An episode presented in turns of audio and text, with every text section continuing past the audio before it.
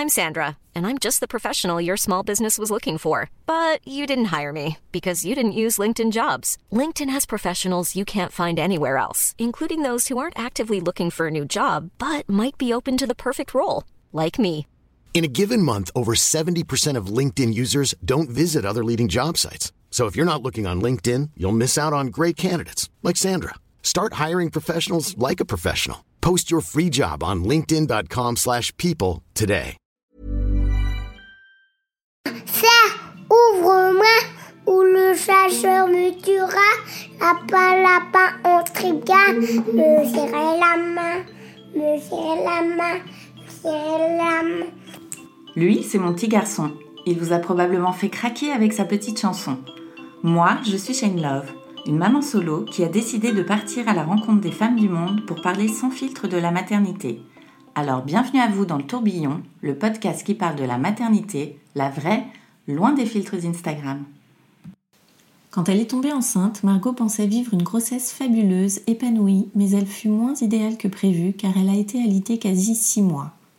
Dépassement du terme, trois jours pour accoucher, une péridurale paralysante pendant quatre jours, bref, c'était bien loin de ce qu'elle s'était imaginé.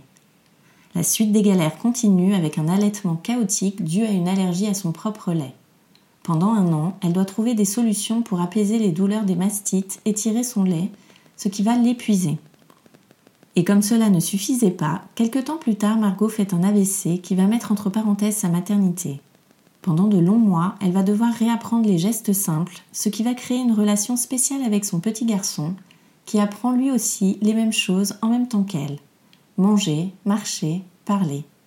Et ce qui va pousser Margot à se dépasser, c'est l'envie de retrouver une vie la plus normale possible pour son fils. Elle se met également à illustrer ses aventures pour laisser une trace sur son histoire. Dans cet épisode, Margot nous raconte son parcours sinueux dans la maternité, le jour où elle a fait son AVC, ses longs mois de rééducation et ce qu'elle a appris de cette épreuve que la vie a mise sur son chemin. Bonne écoute. Bonjour Margot. Bonjour Shane. Euh, merci beaucoup de nous raconter ton histoire dans le tourbillon. Alors tu es la maman d'un petit garçon qui a trois ans? Oui, trois ans. Euh, donc on va revenir un petit peu euh, au tout début de ta maternité. Comment ça s'est passé toi? Est-ce que tu avais toujours eu dans l'idée de devenir maman Alors moi je voulais être maman, et ça c'était sûr. Une fois que j'ai eu trouvé le papa très vite, euh, on, on était sûrs tous les deux qu'on voulait un enfant. Bon, on a vécu séparés pendant quatre ans, je crois, moi en région parisienne et lui à Bordeaux. Et quand j'ai eu ma mutation et que j'ai pu rentrer enfin à Bordeaux, euh, ça faisait euh, ça faisait quatre mois que j'étais revenue et, et je suis tombée enceinte. Donc c'est allé très très vite. Et, euh, et voilà. Et du coup, je je- j'ai fait ma grossesse. Alors ça a été une grossesse un peu compliquée parce que euh, j'ai eu un décollement du placenta, le truc un peu standard quoi. Et j'ai été alitée pendant un mois et on, et on m'avait dit quand ça sera bien remis, euh, tu pourras reprendre ton activité professionnelle et j'ai jamais repris. Donc euh, de février jusqu'à la naissance de mon fils, j'étais en arrêt. Donc euh, Ouais. c'était dans le premier trimestre euh, et moi tous les mois quand j'allais chez le gynéco, je lui disais non mais c'est bon, hein, je peux aller travailler. hein. Il me disait non non non, vous restez à la maison, vous faites pas d'efforts. Et ça a été comme ça jusqu'à l'accouchement. Donc j'étais un peu désespérée parce qu'en fait je pensais vivre une grossesse normale, mais je suis restée cloîtrée chez moi. En fait j'étais déjà confinée et euh, et du coup voilà j'ai passé toute ma grossesse euh, euh, à la maison. Il y a que les deux derniers mois où j'ai commencé un peu à sortir parce que euh, il se passait rien. Donc euh, voilà, on m'avait dit mais t'as le droit de faire euh, des efforts physiques, t'as le droit de prendre la voiture parce que c'était interdit. Euh, et, euh, et voilà. Et du coup, euh, il y a que le dernier mois où j'ai pu un peu un peu reprendre une vie normale, sortir, aller nager. mais voilà, j'ai vécu une grossesse en arrêt alors que moi je m'attendais à bosser jusqu'au bout et euh, c'est pas du tout été le cas. Tu faisais quoi comme travail? Alors, j'étais professeur d'art plastique. Alors, ce qui gênait mon gynécologue, c'est que un, j'étais, je suis debout toute la journée. Deux, c'est que il y a une heure de voiture pour aller à mon établissement et sur des petites routes de campagne euh, sinueuses et, et un peu chaotiques. Donc ça, c'était pas bon pour le pour le pour le bébé, euh, toutes ces vibrations. Et la troisième chose, c'est que euh, ben, quand t'es prof, t'es un poil stressé. C'est un peu notre cliché, mais c'est quand même vrai. Et donc moi, j'étais très stressée et, euh, et alors stressée par le travail et puis par la grossesse et du coup bon ben voilà j'étais en arrêt euh, toute ma grossesse et, euh, et, ça a été un peu un peu un peu dur à encaisser parce que moi je m'imaginais voir vivre une maternité euh, fabuleuse euh, être magnifique pouvoir vivre ma vie être la, la femme enceinte épanouie et résultat j'ai passé six mois sur mon canapé à mater des documentaires sur Arte. Donc euh, c'était moins moins glamour que ce que j'imaginais. T'arrivais à t'occuper un petit peu quand même? Oui, je, je, alors je faisais mes cours parce que j'étais toujours persuadée que j'allais bosser, donc je préparais tous mes cours et euh, je bossais avec ma remplaçante qui venait à la maison bosser euh, euh, pour avancer sur ma progression. Alors j'ai eu du pot parce qu'en fait la fille qui me remplaçait, c'était une amie de mon frère. Et du coup, euh, j'ai appris à la connaître par le biais de mon frère et on a sympathisé. Donc c'était bien plus facile que si c'était une totale inconnue qui est rentrée dans ma vie. Donc je continue à préparer mes cours, à bosser euh, et, euh, et à préparer du coup les cours pour Marion pour l'aider. Et après, bah, sur mon temps libre, je faisais des activités manuelles, de la couture, je préparais la chambre de mon de mon bébé. Euh, voilà, je m'occupais. Franchement, je me suis pas du tout ennuyée, mais euh, mais j'étais pas euh, voilà, j'ai j'ai pas pu faire ma, femme active enceinte.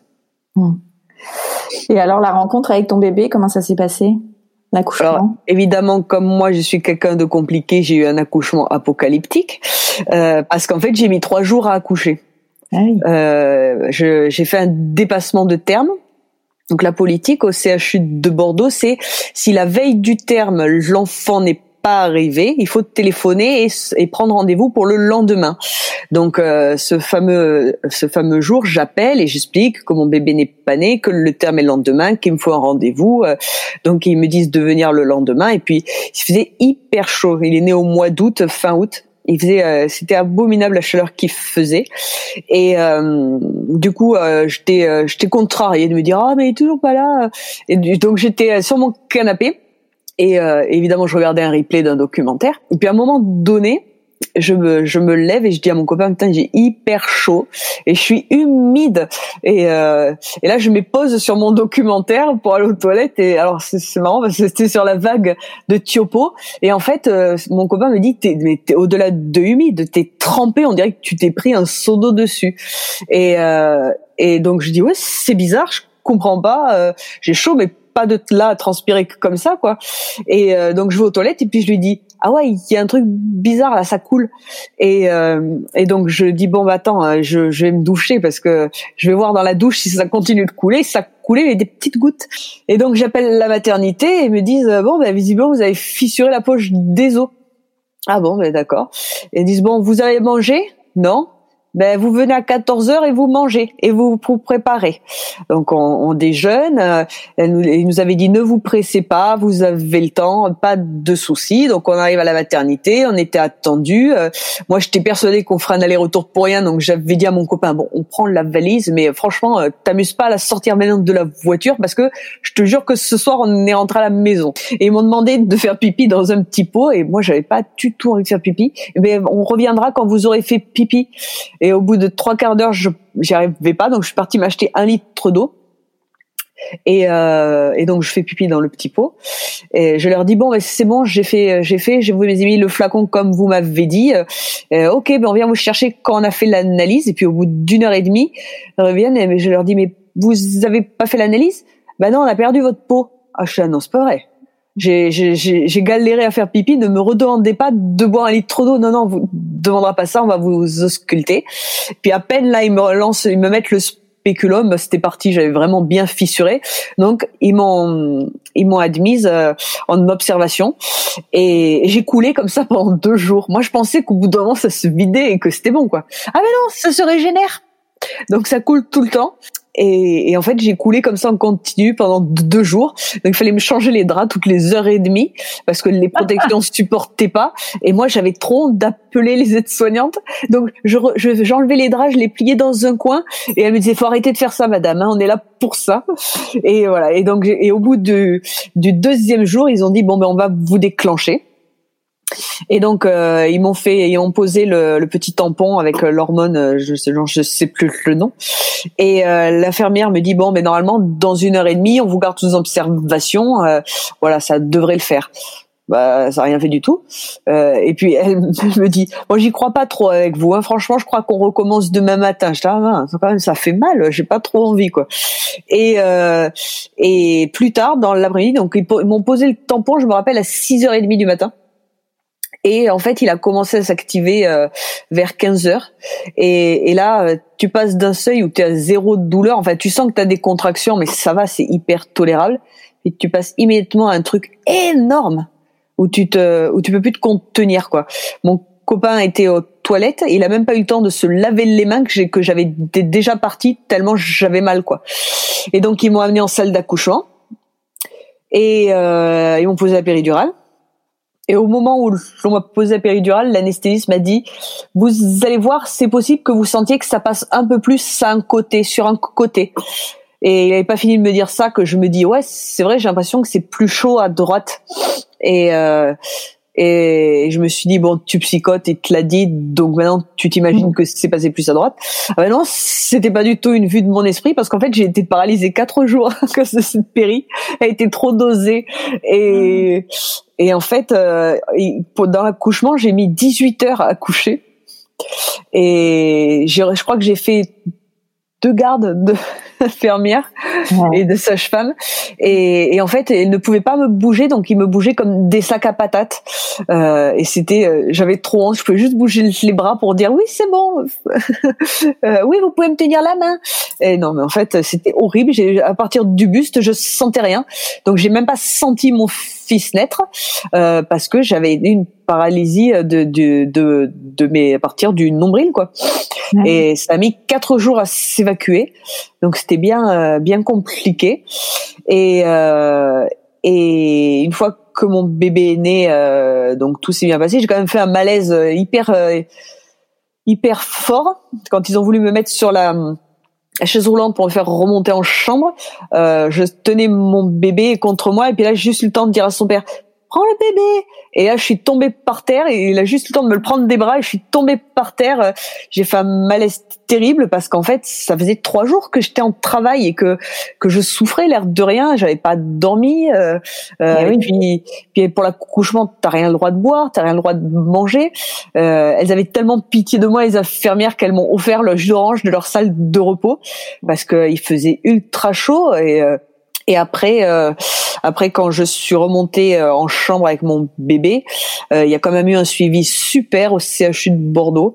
Ça, je dois dire que je suis, je suis assez, assez admirative de leur, de leur travail.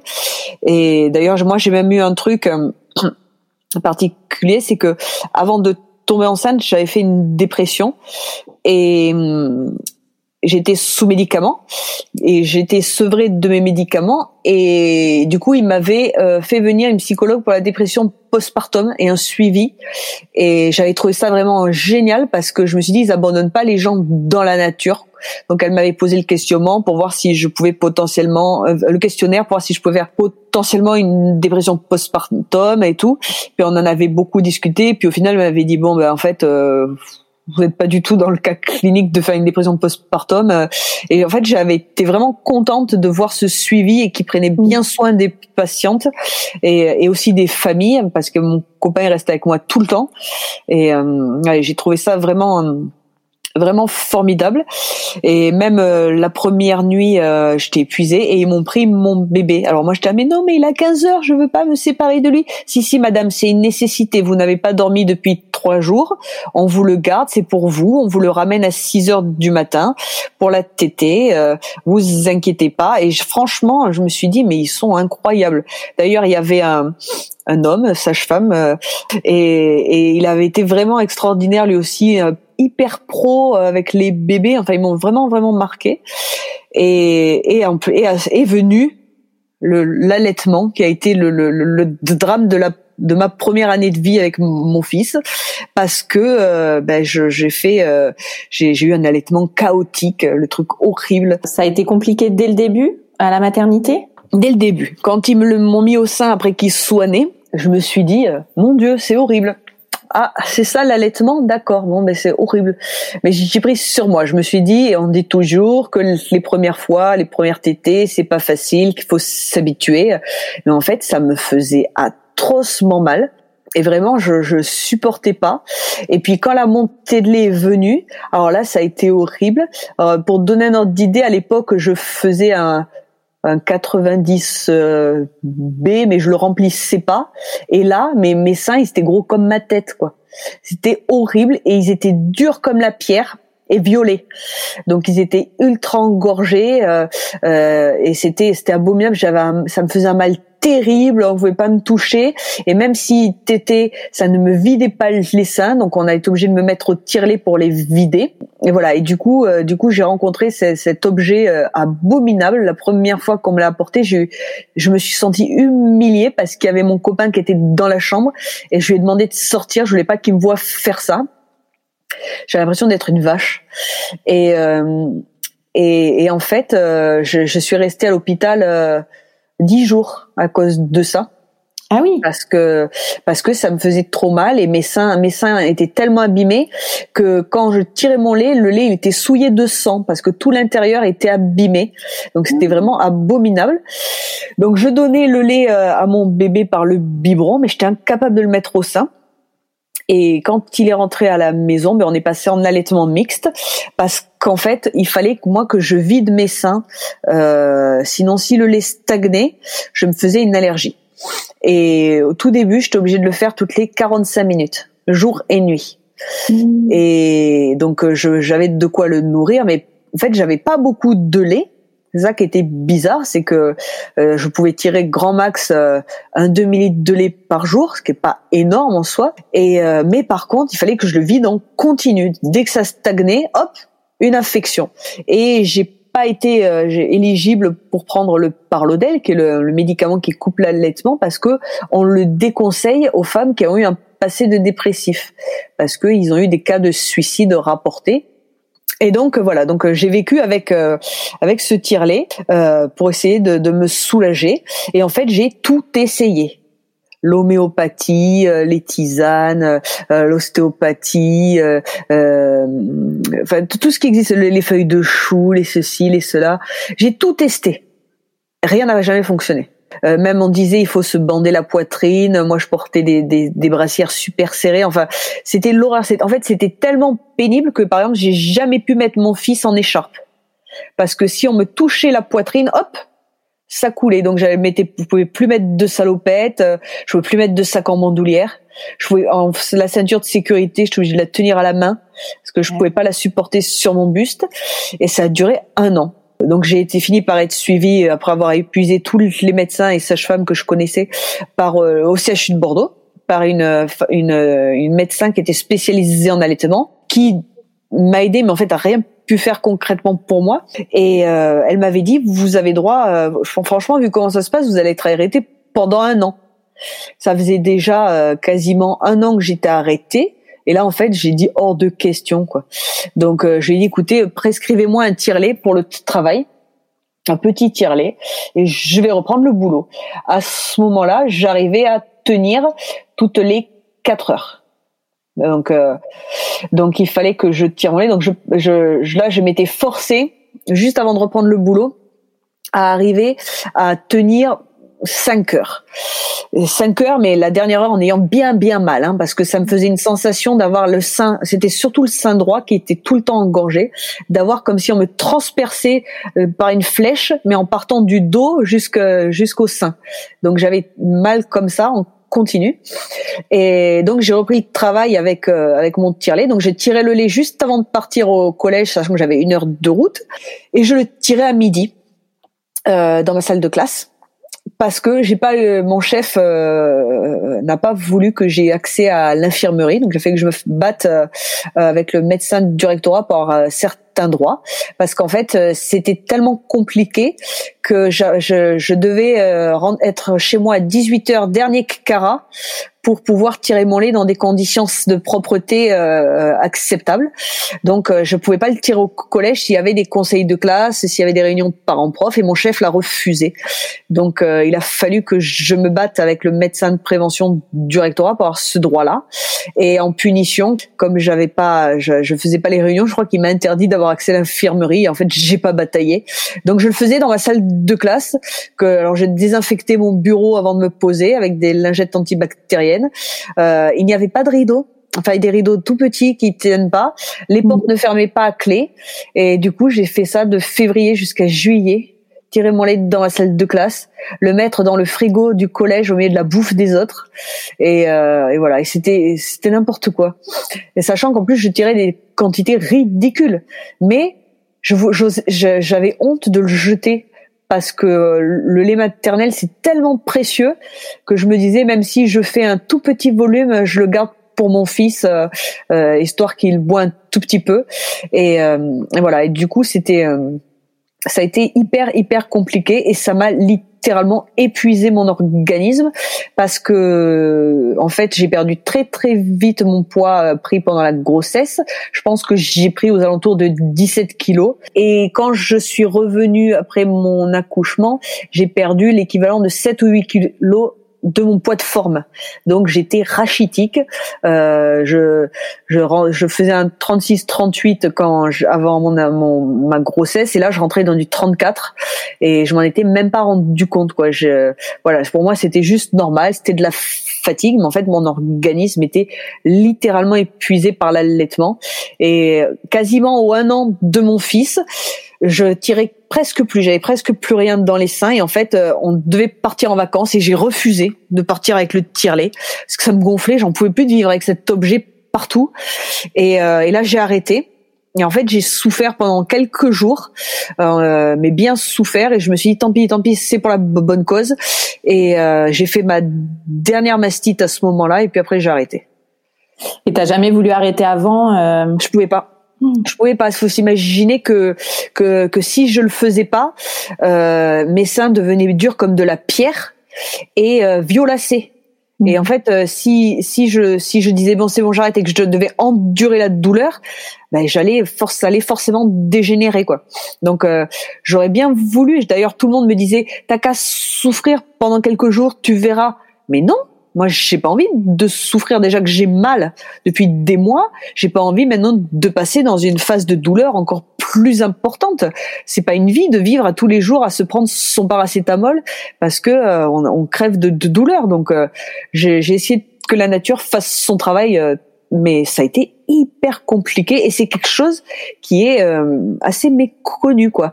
je, n'ai jamais entendu parler euh, d'un cas similaire au mien où euh, on fait comme des allergies à son propre lait qui peut pas stagner. Et d'ailleurs, c'était tellement compliqué que hum, je ne l'ai jamais raconté à ma sœur jumelle parce que je refusais. Euh, alors, elle, elle, à l'époque, elle avait pas d'enfant, mais je me disais, je veux surtout pas qu'elle sache tout ce que j'ai vécu parce que je veux pas que elle, quand elle aura un bébé, elle s'imagine que c'est ça l'allaitement. Donc, je vais jamais raconter ce que c'était euh, pour pas lui faire peur. Donc du coup, j'ai jamais partagé avec elle. Euh, on n'a jamais pu débriefer là-dessus. Elle a jamais pu être un soutien, mais c'était volontaire de ma part parce que je voulais la protéger de ça et qu'elle ait sa propre expérience de l'allaitement. Et du coup, quand son bébé est né, ben, elle a vécu sa propre expérience qui est totalement différente de la mienne. Et franchement, euh, je je regrette pas de lui avoir caché parce que c'était quand même bien glauque. Et les, et les médecins te disaient quoi Ils connaissaient ce genre de cas euh, rarissime ou ils étaient un peu perdus? Euh, ben, j'avais l'impression surtout qu'ils étaient perdus et, euh, et j'avais l'impression aussi que leur solution c'était de passer par la douleur et c'était surtout des médecins hommes. Et ben, moi je leur disais excusez-moi mais pour vous donner un ordre d'idée c'est comme si on vous transperçait les testicules. Donc euh, je pense que si je vous donne cette image-là, c'est hauteur de la douleur que je ressens. Et je dis, et je pense qu'on vous apprécierait pas quand vous disiez, tu souffres comme ça pendant des jours. Euh, à partir de cette zone-là. Donc ils étaient assez désemparés. Et la médecin que j'ai vue au CHU a été très bien, mais elle avait un côté euh, un peu un peu new age euh, je pose mes mains sur toi et je vais te donner des énergies. Et moi je suis assez cartésienne et ça me bloque un peu ce genre de truc. Donc euh, je je l'ai écouté je lui je me suis entièrement remise à elle mais mais voilà je je j'avais entièrement confiance en elle hein, de ce de ceci dit parce que elle avait vraiment une connaissance de ce que c'était la lactation et tout on a bien parlé. Mais voilà concrètement en termes d'apport médical j'ai pas eu vraiment de solution à part la nature fera son œuvre. Donc bon, j'ai vécu comme ça. Et alors la relation avec ton fils, est-ce que tu as réussi quand même à créer du lien euh, malgré toute la douleur euh? Alors, mon fils, c'est ma merveille, c'est la huitième merveille du monde. Euh, oui, oui, je suis très très proche de mon fils. C'est euh, d'ailleurs quand, à l'époque, quand, quand j'ai repris le travail, j'avais un jour de libre, c'était le jeudi, et je lui disais toujours, je le garde. Il n'était pas chez nous le jeudi exprès, parce que c'était le jour de, c'était notre jour à nous deux. Voilà. Et, euh, et donc euh, oui, avec mon fils, on a une super relation. Euh, on fait plein de choses ensemble. Et même quand il était bébé, je le traînais partout. on faisait plein de trucs. il est allé dans son premier musée. Je crois qu'il avait trois mois. Enfin voilà, on l'a traîné partout. C'est c'était c'était hyper important pour moi qu'on fasse plein de trucs ensemble. Et ça continue aujourd'hui quoi. C'est et non non, non l'allaitement, ça m'a pas du tout gêné pour notre relation à nous deux. En plus, c'est un bébé bébé fantastique parce qu'il a dû sentir qu'il y avait un problème et il a fait ses nuits à trois semaines. Donc ah. euh, il faisait du 22 heures 6 heures euh, à trois semaines de vie. Donc euh, c'était formidable de ce côté-là. je pouvais dormir. Alors moi je dormais pas puisque je me levais toutes les trois quarts d'heure pour tirer mon lait, mais de savoir que j'avais pas à gérer en plus de, de, devoir le changer, me lever et tout, c'était incroyable et je mesure ma chance et je me dis je me dis moi je sais pas si j'aurais pu endurer ça quoi. Et alors euh, donc du coup tu as repris un rythme normal après ce, cet allaitement compliqué? Alors après euh, bon alors j'avais repris le travail et L'allaitement s'est arrêté en août, j'ai repris le travail en septembre. Euh, J'étais très très fatiguée quand même parce que l'air de rien, euh, euh, c'était c'était très épuisant pour mon corps. Et puis en plus, ma nounou a eu un, un problème et du coup, elle, elle devait me garder mon fils pendant les vacances d'été. Résultat, c'est moi qui l'ai gardé les deux mois. Donc euh, j'ai pas pu me reposer du tout. J'ai eu un seul jour de libre pendant les vacances euh, d'été euh, et après tout le temps il était tout le temps avec moi et mon copain travaillait, donc j'étais H24 avec lui, et donc j'ai été vraiment, vraiment, vraiment très, très fatiguée. Et, euh, et donc j'ai repris le travail en septembre. Et, euh, et puis comme ma vie manquait cruellement de piment, j'ai décidé qu'en novembre je ferais un AVC. Alors comment ça s'est passé? Raconte-nous euh, cette journée où tu as fait un AVC. Alors déjà je vais raconter la journée d'avant. Okay. Parce que c'est un peu typique de ma vie à cette époque-là. Donc euh, moi, je suis affectée dans un collège de campagne et je n'ai pas le permis. Euh, parce que parce que j'y arrive pas et que voilà et que j'ai peur de conduire. Euh, je suis inscrite à auto l'école. Je leur ai franchement j'aurais pu m'acheter cinq sacs Chanel avec tout ce que j'aurais laissé. Et euh, et du coup euh, pour aller au collège, ben j'étais tributaire de mes collègues et euh, et du coup ce matin-là je pouvais pas aller avec ma collègue habituelle qui habite au bout de ma rue et j'ai dû je devais traverser tout Bordeaux pour aller chez un collègue qui devait me réceptionner devant chez lui à 7 heures. Et voilà, donc en gros, je partais de chez moi à 6 heures du matin. Euh, je prenais le tram, si tram il y avait. J'étais toujours obligée d'anticiper pour voir. C'était un matin où il pleuvait, donc j'avais pas pris mon vélo parce que je voulais pas arriver tremper, euh, euh, chez mon collègue. Donc je me rappelle que déjà j'étais partie hyper tôt de chez moi, genre à 6 heures du matin. Et la veille, en plus, on avait eu des réunions parents-prof, donc j'étais rentrée à 22 heures, donc j'étais fatiguée. Et donc euh, ce jour-là, donc j'arrive au collège, j'étais fatiguée et, euh, et je fais cours. Et, euh, et là je me suis énervée mais comme jamais contre trois élèves qui ont fait une remarque homophobe dans mon cours. Et ça m'a fait péter un câble. et je me mets très rarement en colère. Euh, je fais partie des gens avec les enfants qui ont des colères froides. Je ne hausse jamais la voix. Et, euh, et là, euh, j'ai pas pu m'en empêcher. Et j'ai hurlé. Apparemment, on m'a entendu dans tout le collège. Et, ah oui voilà, je j'ai pas pu supporter leur euh, leur réflexion euh, parce que à l'époque on était en 2018 et je leur ai dit c'est pas possible qu'en 2018 des enfants de 13 ans puissent avoir des réflexions aussi idiotes euh, à propos de l'homosexualité. Et euh, et voilà et du coup ça m'a ça m'a je le garde en souvenir parce que voilà, j'ai été vachement meurtrie d'entendre des trucs aussi idiots et le fait que j'ai dépassé ma ligne de conduite, c'est-à-dire ne jamais hurler. Et donc ce jour-là, j'étais épuisée, euh, euh, je vais me coucher euh, tôt en rentrant tellement j'étais fatiguée. Et le lendemain matin, donc c'était un samedi matin, c'était le 17 novembre, c'était le premier jour des Gilets jaunes. Je pourrais pas l'oublier. Et, euh, et du coup, quand je me suis réveillée, j'étais pas bien du tout. Euh, j'avais l'impression de faire un malaise un peu type hypoglycémie. Je me sentais avec des vertiges, je me sentais faible. Donc euh, je me suis levée malgré tout. J'ai pris le petit déjeuner avec euh, mon copain et mon fils. Et puis au bout d'une demi-heure, je leur ai dit je me sens pas bien. Je vais me recoucher, me reposer, puis ça va passer. Et donc je suis remontée dans ma chambre. Je me suis allongée, puis je sais pas, au bout de, de 20, 25 minutes, une demi-heure, je suis redescendue parce qu'il se passait rien. Et donc euh, mon copain était en train de se préparer pour travailler parce qu'il travaille les samedis.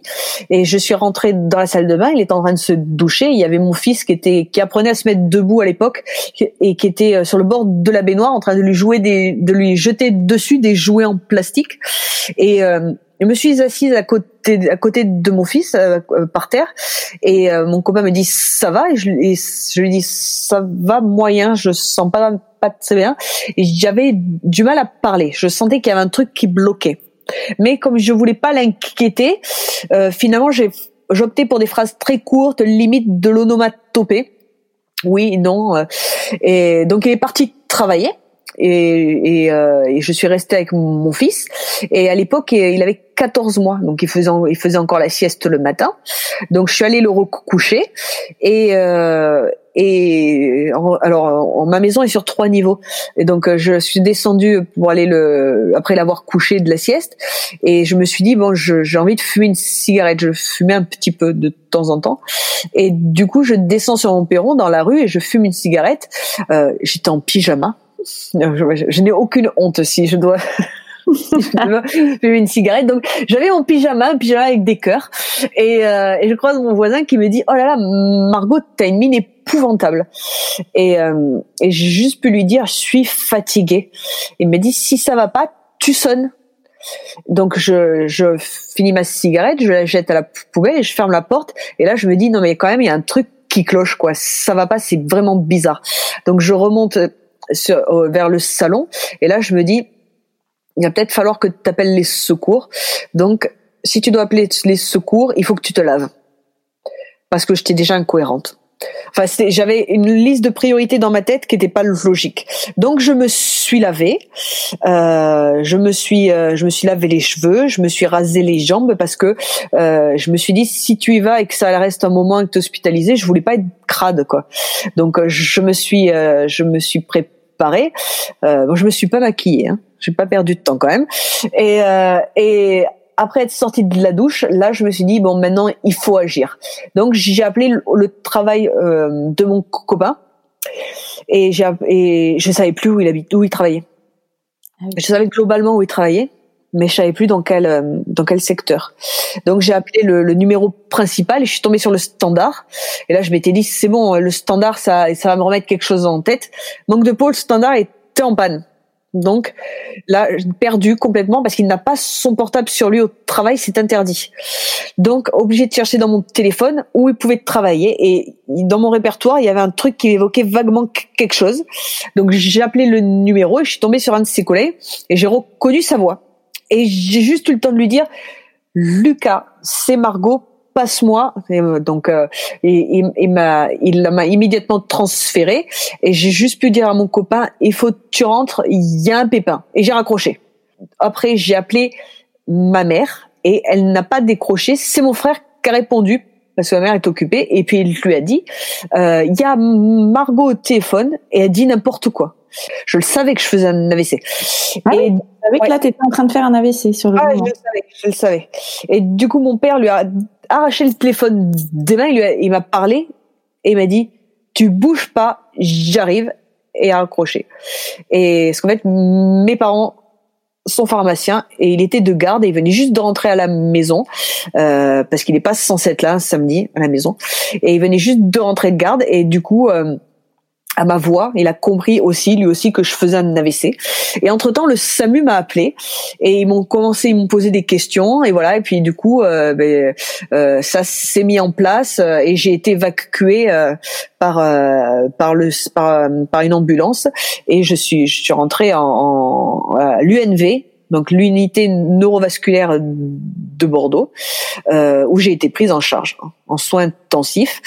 Et euh, alors moi j'ai toujours été lucide sur le fait que je faisais un AVC parce qu'en fait je connaissais tous les symptômes. Donc j'avais euh, le vertige, j'avais le mal de tête, je sentais que je commençais à faiblir d'un côté de mon corps, je voyais que j'avais des troubles de l'élocution et que j'étais incohérente et voilà, il y a plein de détails qui m'ont mis la puce à l'oreille, donc jamais été surprise en fait de ce qui se passait parce que je savais ce que j'avais. Et quand du coup on m'a annoncé, euh, vous avez fait un infarctus cérébral, c'est ce qu'on appelle un AVC ischémique. Mais en fait, j'ai une phrase hyper hyper bizarre pour le, le neurologue qui était là, c'est que je lui dis ah bon, c'est que ça? Et il m'a dit vous avez pas compris. Si, si, j'ai compris, j'ai fait un AVC, euh, euh, ben je suis pas morte, c'est cool. Et, euh, et ça l'a complètement désarçonné quoi que j'ai dit ça. Mais en fait, franchement, j'étais hyper contente de pas être morte avec un AVC quoi. Et euh, et donc je suis restée en soins intensifs plusieurs jours. Puis après, j'ai été admise en neuromusculaire parce qu'en fait il y avait plus de place en neurologie donc ils m'ont mis dans un endroit où il y avait un lit et du coup c'était la c'était la neuromusculaire. Et j'y suis restée euh, je suis restée 12 jours à l'hôpital euh, ce qui est pas beaucoup en fait. Et, et après je suis partie en centre de rééducation où je suis restée 5 mois en hospitalisation complète et 6 mois en hospitalisation de jours donc j'ai vécu 11 mois en tout dans cet dans cet établissement. Il était situé où cet endroit? Il était euh, pas très loin de chez moi. Donc euh, c'était j'ai c'était j'ai eu de la chance sur ce coup-là et euh, et j'y suis restée euh, 11 mois en tout. Donc 5 mois en hospitalisation complète, donc j'avais le droit de sortir que les week-ends. Du samedi 11h jusqu'au dimanche 19h. Et pendant 5 mois, tu as vu ton ton petit garçon que les week-ends? Voilà, je l'ai pas vu pendant tout le temps j'étais au CHU pour la simple et bonne raison qu'en soins intensifs, euh, je crois qu'il avait pas le droit de venir. Et ensuite, quand j'étais en neurologie, enfin neuromusculaire, euh, je refusais de le voir parce qu'en fait, je voulais pas qu'il vienne, euh, que je passe un moment avec lui, puis qu'après il reparte et qu'il comprenne pas. Alors, je préférais l'avoir en visio et qui voit le décor où j'étais, qui voit, hein, mais pas le voir et qu'on me l'enlève. Voilà, je trouvais que c'était trop dur l'un pour l'autre. Donc après, euh, pendant les week-ends, quand je rentrais, était petit, mais on lui a toujours tout expliqué.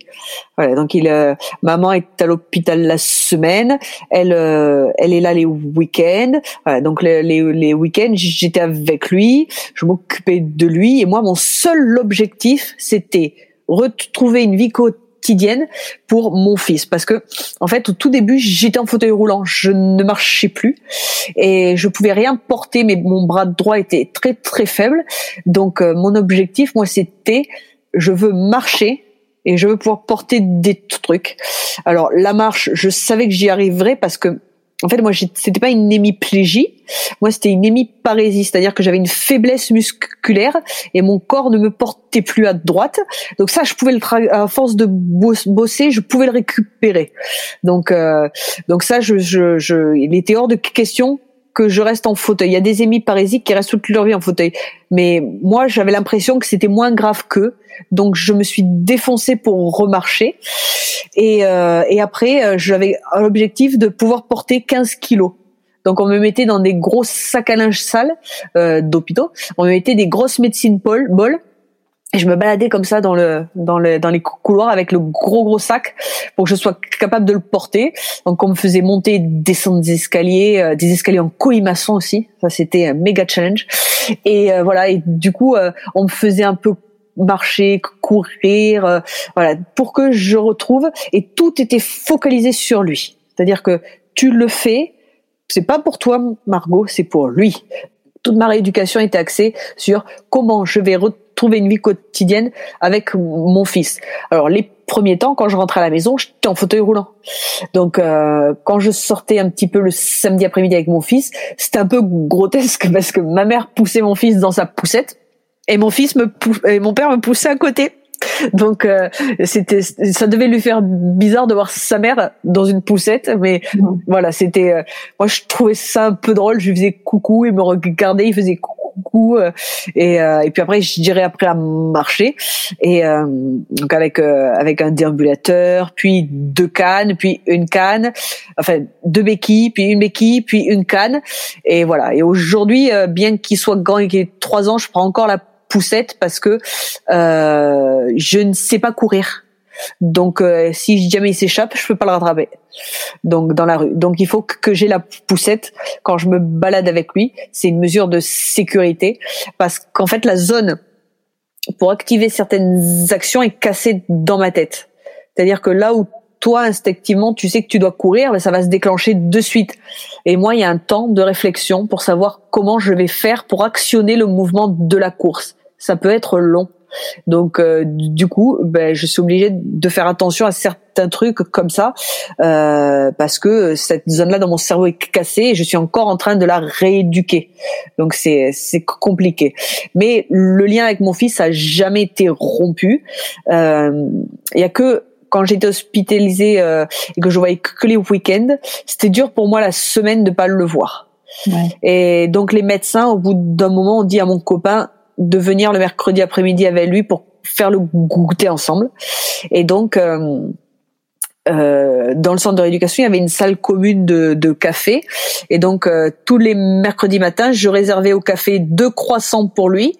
Il avait sa serviette à son nom sur le comptoir avec les croissants. Tout le monde savait que c'était lui, il fallait pas y toucher. Et euh, et du coup, il venait faire le goûter euh, avec moi euh, dans la salle de café. Et il était un peu la mascotte parce que il y a des gens comme moi qui ont un AVC à 30 ans, et ça n'existe pas. Quoi. Enfin, il n'y en a pas beaucoup. Donc, euh, de voir ce petit bébé qui marchait entre les tables. En plus, il allait narguer tous les gens avec son croissant. Et voilà, c'était c'était c'était. Il a vécu un peu avec moi à l'hôpital malgré tout euh, et il connaît très bien ce que je fais. Bah, je suis toujours actuellement en rééducation et euh, quand je lui dis non non euh, ce matin c'est moi qui t'amène à l'école parce qu'après je dois aller à l'hôpital. Et il me dit tu vas voir docteur Bertrand? Oui. Aujourd'hui c'est docteur Bertrand. Et après tu vas voir Isabelle? Oui. Aujourd'hui j'ai orthophonie je vais voir Isabelle. Voilà. Et il est tout à fait au point sur mon planning euh, et comprendre tout à fait ce que je fais quoi. Hmm. Est-ce que euh, ça a été dur pour toi euh, de justement mettre un peu ta maternité entre parenthèses pendant tout ce temps-là? Oui, c'est hyper dur de pas voir son enfant grandir. Dans ma tête, j'ai du mal à, à... alors déjà j'ai un problème de temps. C'est-à-dire que je, dans ma tête, je suis bloquée en 2017-2018. Euh, c'est-à-dire que si je dois faire un chèque, tu peux être sûr que je vais me tromper sur la date de l'année. Je suis toujours obligée de demander. Et quand on me demande des fois des informations, je suis obligée de dire on a quelle année? Alors les gens me trouvent bizarre, mais c'est que je sais pas en quelle année on est. Et donc euh, le pas l'avoir vu pendant cinq mois, ça a amputé aussi ce truc autour du temps. Et j'ai vraiment l'impression d'avoir perdu cinq mois cruciaux dans sa vie. Et ça, je le vois avec mon neveu parce que il est pile dans l'âge où avait mon fils à ce moment-là. Et quand je vois ce qui est en train de se passer chez lui là, je me dis mais j'ai quand même perdu cinq mois de la vie de mon fils. Et ça, c'est quand même euh, quand même dur et du coup dans ma tête euh, il est encore tout petit alors qu'en réalité il a trois ans. Mais euh, mais voilà le fait d'avoir mis entre parenthèses comme ça euh, ce temps là c'est c'est j'ai j'ai l'impression d'avoir perdu un peu cinq mois de maternité. Après on va pas se mentir quand tu as l'hôpital les premiers temps c'était dur quand je rentrais les dimanches mais après je n'y voyais finalement que des avantages. Tu fais pas la lessive tu fais pas à manger, t'es logé, nourri, logé, blanchi, euh, t'es coucouné. Moi, j'étais archi coucouné, quoi. Les, les, les infirmières, les aides-soignants, tout le monde avec moi était euh, hyper cool. Et, euh, et voilà. Et du coup, c'est vrai que ça compenser le fait que je vois pas mon fils parce que j'allais pas en rééducation en reculons quoi. Mmh. Euh, et, et, je savais que qu'on pouvait venir me voir. Tout le monde a toujours été euh, hyper ouvert sur mon histoire. Euh, euh si j'ai des fois j'avais des fois j'ai eu des petites interrogations par exemple au niveau de sa psychomotricité et c'est ma psychomote à l'hôpital qui m'a guidée voilà. Donc euh, ils étaient au fait de mon histoire et ils étaient euh, c'était très impliqués autant dans ma relation euh, à l'AVC mais aussi ma relation à ma famille et à mon fils. Et du coup euh, du coup c'est vrai que que j'ai mis ma maternité entre parenthèses mais en fait c'est la sensation d'avoir aussi beaucoup avancé pour devenir meilleur après. Voilà. Tout était conçu autour de de toute façon il faudra que je reprenne ma vie de maman donc tu te rééduques que pour ça, quoi. Mm. Et, et, je donne tout pour lui, quoi. C'est vraiment pour lui que, que, que je donne tout, quoi.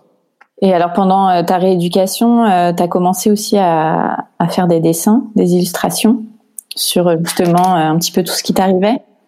Alors en fait, euh, donc euh, à la grande époque des blogs, dans les années 2000, je lisais beaucoup de, blogs et, euh, et j'en faisais un. Ne le cherchez pas, il a disparu dans les lames d'internet. Euh, et et euh, et puis je je me suis dit qu'il fallait que je fasse quelque chose pour mon fils.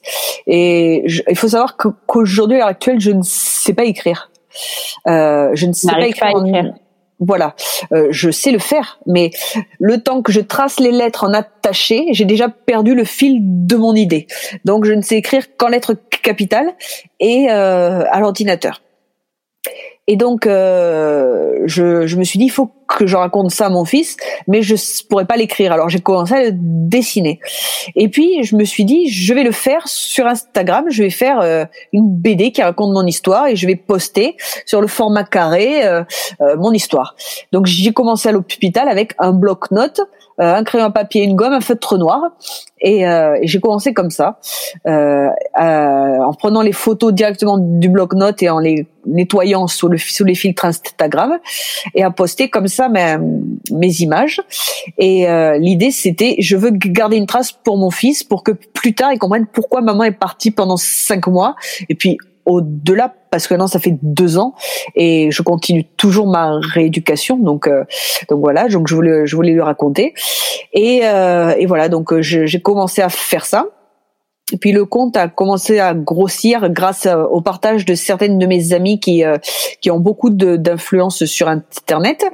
Et et progressivement ben j'ai commencé à avoir de plus en plus de contacts de gens qui ont vécu des AVC et qui se sont retrouvés euh, ben, sans solution, qui étaient isolés, qui avaient besoin de parler. Finalement, il y a une communauté AVC qui s'est créée autour de mon compte Instagram. Et du coup voilà tous les jours euh, je réponds à je sais pas une cinquantaine de messages de personnes qui m'écrivent euh, pour me raconter leurs histoires leurs problèmes avoir besoin de conseils échanger euh, discuter et, et, voilà et c'est ils ont besoin d'avoir du contact parce qu'en fait l'AVC c'est une maladie qui isole quand on est comme moi à se retrouver aphasique. En fait, ça, je n'ai pas expliqué, mais je suis aphasique. C'est-à-dire que j'ai un trouble du langage. Et en plus, à côté de ça, j'ai une apraxie de la parole. Euh, quand on me voit en vrai, j'ai un côté de ma bouche qui est beaucoup moins mobile parce que je ne sais pas déclencher les muscles pour parler correctement. Donc c'est pour ça que des fois, j'ai, je bégaye et que j'ai des troubles articulatoires. Et donc l'aphasie, il y a beaucoup de gens qui se retrouvent complètement muets, qui peuvent plus communiquer avec l'extérieur. Donc c'est une maladie qui isole. Moi, par chance, j'ai toujours parlé j'ai toujours réussi à parler. Au début, c'était excessivement lent, c'est-à-dire que je mettais une seconde entre chaque mot. Et, euh, et progressivement, je réappris à gagner en vitesse et en fluence. Par contre, j'ai encore des fois de manque du mot où je me trompe de mots parce qu'il est approchant. Et, euh, et voilà. Et moi, mon aphasie fait que j'ai une capacité de lecture très réduite et que j'ai beaucoup de mal à écrire et à comprendre certaines choses. Et euh, et voilà, donc euh, quand on est aphasique et qu'on a fait un AVC, qu'on est tout seul et qu'on est isolé et qu'on ne sait pas quoi faire et qu'on a 30 ans et qu'on est jeune, mais finalement, euh, il y a plein de gens qui m'ont écrit en se sentant concernés par le par l'histoire et en se disant euh, voilà, j'ai besoin d'échanger autour de ça. Et donc voilà, donc par contre moi je réponds toujours au message en disant je ne suis pas médecin, je peux juste partager mon expérience parce que moi, je vous rappelle que je suis professeur d'art plastique. Donc, la médecine, les arts plastiques, c'est très, très, très loin, c'est très éloigné. Même si aujourd'hui, j'ai, j'ai beaucoup lu de littérature scientifique autour de l'AVC, euh, je suis pas médecin. Euh, je peux pas aider les gens sur certains points. Et, et voilà. Et après, c'est vrai que mon expérience les touche dans le sens où euh, ben faire un AVC à mon âge, c'est pas banal. Et surtout, moi, ce que je voudrais démonter, c'est les clichés sur euh, si t'as fait un AVC à 30 ans, c'est soit que t'as pris la pilule et tu fumais, soit t'étais toxico, soit t'étais alcoolique, soit t'étais en surpoids et tu bougeais pas. Voilà. Et c'est pas vrai. Moi, j'ai aucun de ces, je coche aucune de ces cases. Moi, j'ai une malformation cardiaque et je le savais pas. Donc euh, j'ai appris que j'avais une malformation cardiaque le jour de mon, enfin quand on a fait les, les tests après mon AVC. Et voilà. Et en fait, euh, ben je n'avais aucun, aucune raison de faire un AVC. Euh, J'étais sur le tableau clinique, euh, aucune raison. Mais en fait, j'avais une malformation cardiaque inconnue et il y en a plusieurs cas comme ça. Enfin, la majorité des cas, c'est des gens qui avaient une pathologie qu'ils ne connaissaient pas.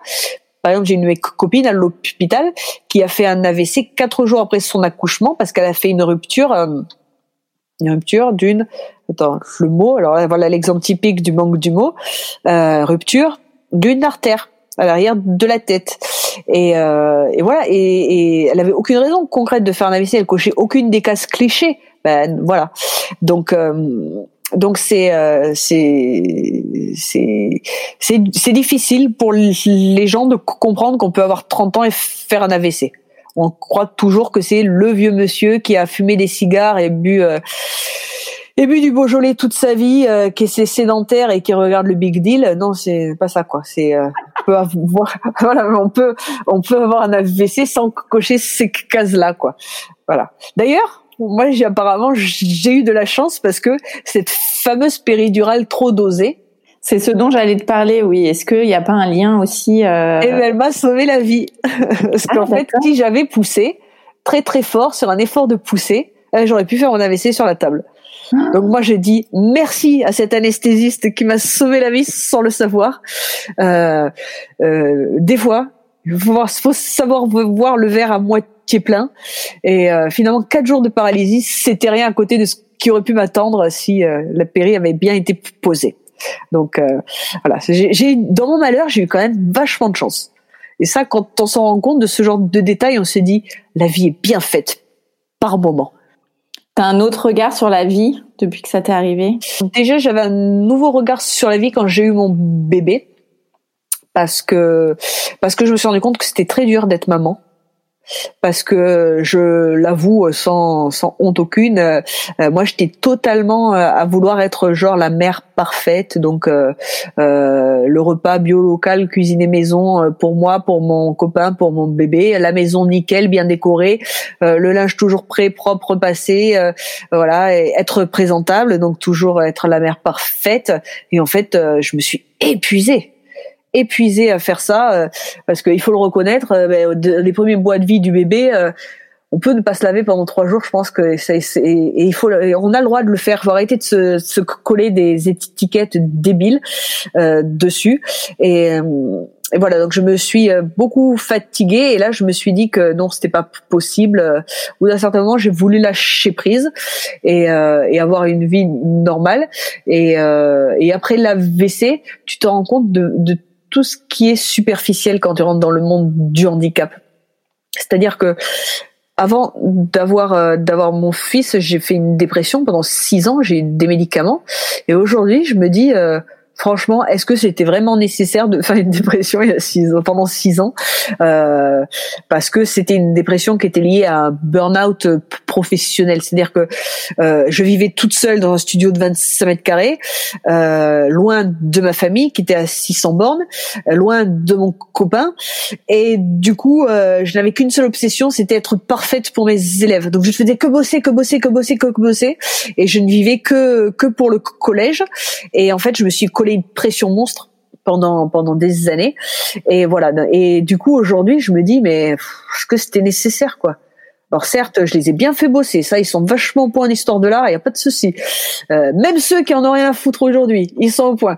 Mais euh, mais en fait, c'était pas nécessaire. Et aujourd'hui, il y a plein de trucs euh, quand on me les raconte, mais je trouve ça euh, chiant. Mm. Les petits problèmes euh, matériels des uns et des autres, quand on se connaît après tout ce qui peut se passer, euh, c'est franchement on se dit tu te poses vraiment des soucis pour rien, mec. Et voilà. Et ça, ça aide quand même à voir le monde de manière plus positive parce qu'on, parce que ça fait grandir, quoi, intellectuellement. Moi, j'ai côtoyé pendant 11 mois beaucoup de patients, beaucoup de soignants. Euh, alors, moi, j'étais en neurologie. Donc euh, il y avait beaucoup de personnes âgées et en fait, euh, ben, quand tu vois une personne âgée se battre pour retrouver sa vie d'avant, c'est euh, c'est juste fou quoi. Euh, ils lâchent rien. Et ça, moi, ça, je me suis dit, c'est c'est une vraie leçon de vie de, de tout donner comme ça. Et puis et puis on rencontre des gens dont que la vie ne nous aurait pas offert de rencontrer. Euh, un monsieur que j'ai rencontré, euh, c'est un chasseur qui adore, qui collectionne les armes à feu, euh, euh et, euh, et bon, il a plein d'autres trucs, coche plein d'autres cases où dans une vie parallèle on n'aurait pas pu se rencontrer. Mais n'empêche que moi je l'adorais ce monsieur. Et, euh, et, et, dans ma vie d'avant, jamais j'aurais eu l'occasion de le rencontrer. Mais non, mais en fait, je l'adore. Euh, je l'ai pas vu depuis un an, mais je continue à lui envoyer des textos pour prendre de ses nouvelles. Pareil, il y avait un ancien gendarme qui avait eu la même maladie que l'autre monsieur. Euh, pareil, dans une autre vie, mais j'aurais, j'aurais, j'aurais sympathisé avec un gendarme de 70 ans. Eh ben si, voilà. Et euh, et voilà, c'est ça qui est, qui est marrant, c'est que euh, ça te fait changer la vision des choses sur la vie, sur le handicap, sur le dépassement physique, sur la résilience. Euh, parce que la résilience, c'est hyper important, je trouve. Euh, moi, euh, moi, tout le monde me dit que, es, que je suis hyper résiliente. Non, enfin, je me suis juste battue parce que j'ai un fils, quoi, euh, et que je vis pour lui. Mais dans la vie, j'ai deux papes de la résilience. Hein. Pour moi, c'est mon frère Jean, qui est pour moi top top de la résilience. À côté, moi, c'est du pipi de papillon, hein, ce que j'ai fait. Et, euh, et, et, et mon, mon médecin et copain euh, euh, qui, qui s'occupe de moi, Geoffroy, qui est aussi un problème de santé, qui est aussi mon pape de la résilience. Donc Geoffroy, si tu écoutes ce podcast un jour, tu es mon pape de la résilience. Tu veux pas que je te le dise, mais pour moi, tu es au top. Et, et voilà. Et c'est vrai qu'on rencontre des gens qui sont euh, qui sont fous quoi qui arrivent à se dépasser qui te donnent tout euh, et et à côté euh, tu vois quand quand tu vois les petits problèmes des autres qui te disent ah là là on a commande on a perdu ma commande ma commande Asos je suis dégoûté j'ai perdu 50 euros ah ouais qu'est-ce qu'ils sont problème quel problème énorme voilà ça me ça me laisse de marbre quoi j'ai j'ai j'ai du mal à combattre à des trucs un penasse comme ça quoi. Et et par contre là où je, je trouve que c'est bien, c'est que ça m'a permis de reconsidérer toute ma vie.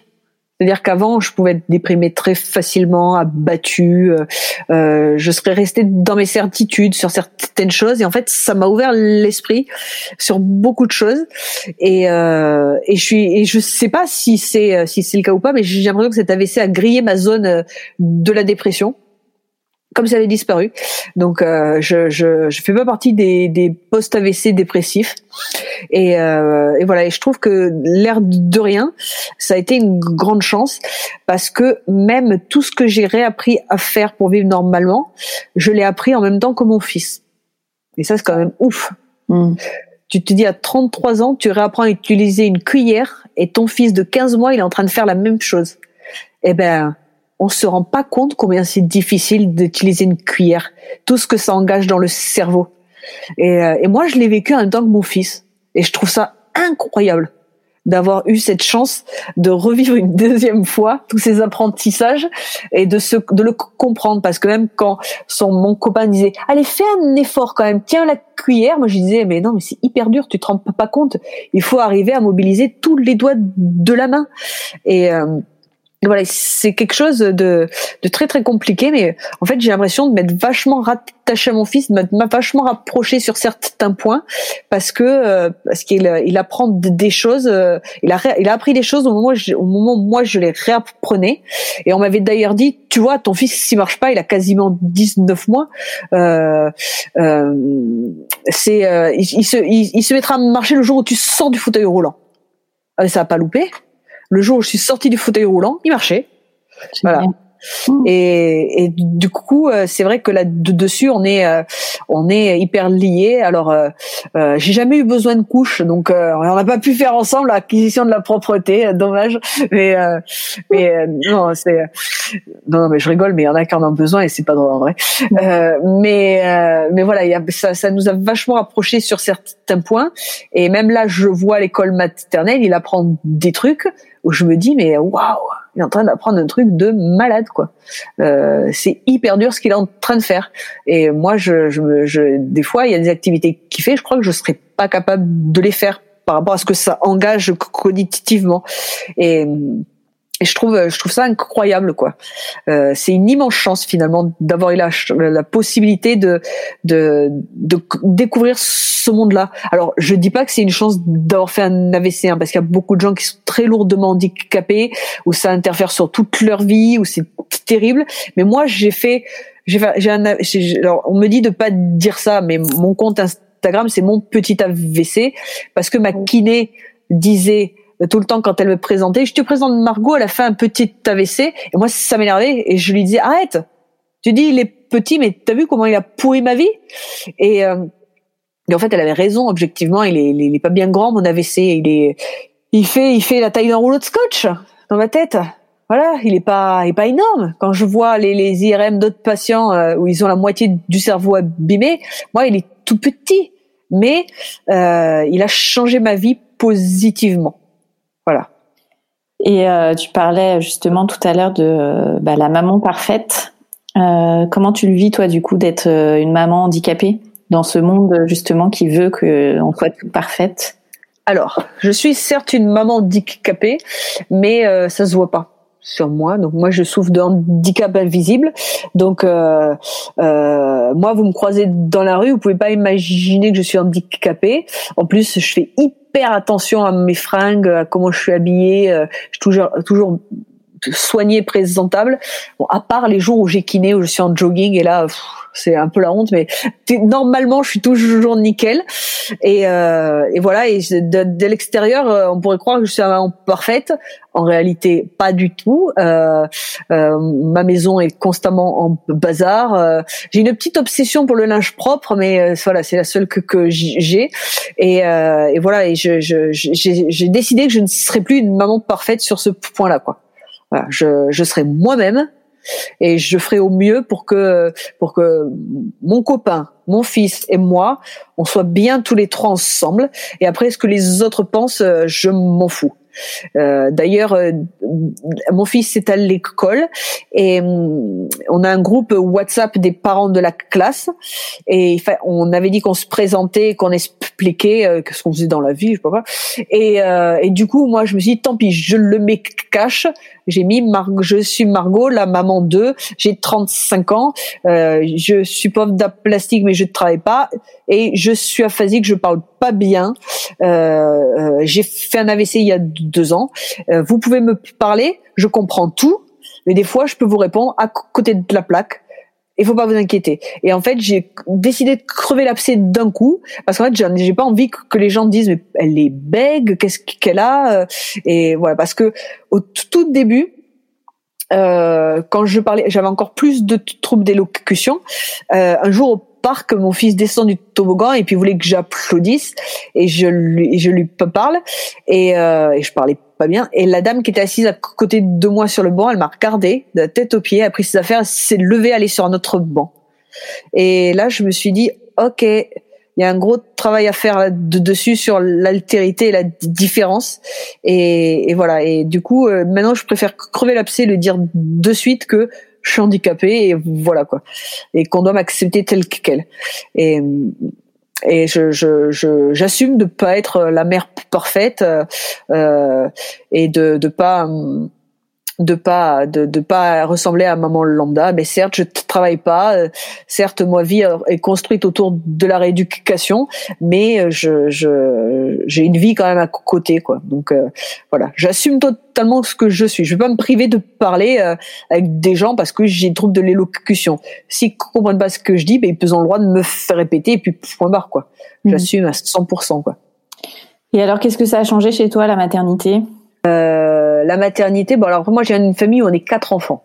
Quatre enfants, on a toujours été très liés, très liés à nos parents. Mes parents habitent dans la même ville que moi, euh, voilà. Donc, euh, euh il y a un noyau familial très très construit. Et donc, euh, moi, j'avais envie de reproduire ça avec mon fils, quoi, d'avoir une belle famille. En plus, mon mon copain il vient d'une famille où sont trois enfants aussi, donc euh, donc c'est euh, c'est c'était important pour lui aussi de d'avoir d'avoir un bébé. Et pour moi, la maternité, je je je trouve, enfin, je trouve ça formidable. Ça a vraiment changé beaucoup de choses dans ma vie. Je me sens plus complète en fait. J'ai du mal à imaginer ma vie quand je l'avais pas. Enfin, alors si, j'avais du repos. Mais euh, je voilà, je peux pas concevoir qu'il puisse pas faire partie de ma vie quoi. Il est tout. C'est c'est euh, je suis capable de me lever la nuit juste pour aller le voir dormir parce que euh, ma vie sans lui, elle a pas de sens quoi. C'est euh, c'est c'est mon fils, c'est c'est je, je je vis que pour lui. Je fais beaucoup de choses pour lui parce que on est soudés autour de lui. Il est il est toute notre vie quoi c'est ça a tout changé. Et je, et je parle vraiment aussi de mon copain parce que pour lui aussi c'est la même chose quoi. Il dit souvent que les papas ont pas la parole mais lui aussi ça a changé toute sa vie quoi. C'est euh, c'est son fils c'est sa merveille c'est euh, c'est il y en a que pour lui quoi. D'ailleurs, il est en plein Oedipe, alors en ce moment, il y en a que pour moi, mais euh, et c'est dur pour son père, mais mais voilà, c'est c'est c'est notre petit amour quoi, c'est il est tout. Il est tout, c'est la personne la plus précieuse au monde. Et d'ailleurs, je suis bien contente d'avoir fait mon AVC euh, après sa naissance parce que si je l'avais fait euh, avant qu'il naisse, peut-être que j'aurais pas pu avoir de bébé. Donc euh, finalement, heureusement que je l'ai eu et qu'il était déjà là. Et voilà. Tu pourras faire d'autres enfants du coup ou pas? Aucune idée. Ça m'est ça m'est pas forcément conseillé par mon par mon gynécologue et par mes médecins parce que en termes de fatigue parce que euh, là je suis ultra fatiguée. Et du coup on ne sait pas si mon corps pourrait supporter une autre dose de fatigue. Et puis en plus peut-être que ce serait par césarienne. Et voilà. Et en fait le temps que mon corps se repose et que je puisse potentiellement être au moment de faire enceinte ben, je, serais, trop vieille. Et voilà. Donc je sais pas si j'aurai un autre enfant. Donc euh, comme on dit avec mon copain on se dit écoute euh, si on en a qu'un seul il est déjà merveilleux. Donc est-ce qu'on a besoin d'une autre merveille? On en a déjà un. La vie nous en a déjà donné un. Donc, euh, contentons-nous de ce qu'on a. Et, euh, et, voilà. Et du coup, là-dessus, euh, là-dessus, pas de. C'est, on a déjà fait notre deuil, quoi. Moi, j'aimerais bien faire une autre grossesse, mais juste pour le sentir, en fait. Parce que juste pour, peut-être pour le côté de me dire, euh, ça fait quoi d'être enceinte et de voir une vraie vie? Mais euh, sinon, sinon avoir un autre enfant, je me sens pas capable physiquement. C'est dur. On va passer aux petites questions de fin d'épisode. Mhm. C'est quoi pour toi être une maman bordelaise? Bah, quand tu lis les livres, euh, les livres sur la maman parisienne, la maman, euh, la maman bordelaise, elle est comme tout le monde. Hein, en fait, euh, elle est là en ce moment. Moi, je vois devant l'école, elles ont toutes le, pantalon un peu large, retroussé, avec les petites tennis qu'il faut, les chaussettes un peu pliées, l'impair euh, le bonnet. Euh, en fait, je suis pareil hein, en réalité, mais maman bordelaise, je crois qu'on est hyper cliché en fait. On est comme les Parisiens. Mais euh, donc, je crois qu'on nous repère à 500 mètres les, les vrais Bordelais. Quel est ton endroit kids friendly préféré à Bordeaux? Euh, mais écoute, comme je sors pas beaucoup avec mon fils, euh, lui, il aurait tendance à te dire que quand il y allait avec sa nounou, c'était Youpi Park donc un petit parc d'attractions pour les enfants. Moi, je suis jamais allée, donc je pense que que ma nounou dirait que le meilleur de Bordeaux ce serait ça. Mais bon, c'est pas très, ça fait pas trop Instamum et blogueuse, hein, parce que c'est voilà, c'est c'est quand même la patte patrouille et compagnie et Pikachu, donc c'est pas très classe. Kid friendly. Sinon à Bordeaux, moi j'adore aller aller chercher mes livres au rayon enfant de la librairie Mola parce qu'ils ont tout. Voilà. Pour mon fils, on y va. Il prend un livre et il le met dans la poussette et j'ai pas le droit de dire non. Voilà. Parce que c'est formidable comme, comme endroit. Et quels sont tes projets rien que pour toi et ce prévu en famille? Alors mes projets rien que pour moi, ben, j'aimerais bien trouver une solution pour euh, reprendre mon travail voilà, ce qui est très difficile quand on est dans la fonction publique et dans l'éducation nationale. Et mes projets pour ma famille, eh bien, que qu'on puisse euh, euh, avoir une vie un peu plus normale qu'actuellement, où on est quand même euh, vachement centré autour de mon emploi du temps. Et, euh, et mais après, après, on est content euh, de notre de notre vie. moi, j'aimerais faire plus de de choses avec mon fils, mais euh, mais dans le sens où euh, j'aimerais euh, j'aimerais pouvoir l'inscrire à plein de trucs. mais souvent il est trop petit, donc j'ai hâte qu'il puisse avoir l'âge de faire certaines activités qu'on peut faire en famille. Par exemple, on rêverait tous les trois d'aller s'inscrire et faire des cours de skate tous ensemble. Pour qu'on partage ce truc de faire du skate ensemble. Et voilà, ça on aimerait bien l'année prochaine ou dans deux ans quand il aura l'âge de le faire tous ensemble. Merci beaucoup Margot. Merci Shane. Un grand merci d'avoir écouté le tourbillon et si ce podcast vous plaît, vous pouvez le soutenir en mettant un avis et 5 étoiles sur votre application podcast. Cela m'aidera beaucoup. Pour échanger sur le sujet abordé avec Margot, laissez vos commentaires sous la photo de l'épisode 76 sur le compte Instagram Le Tourbillon Podcast. Et moi, je vous donne rendez-vous mardi prochain pour un nouvel épisode qui parle de la maternité, la vraie.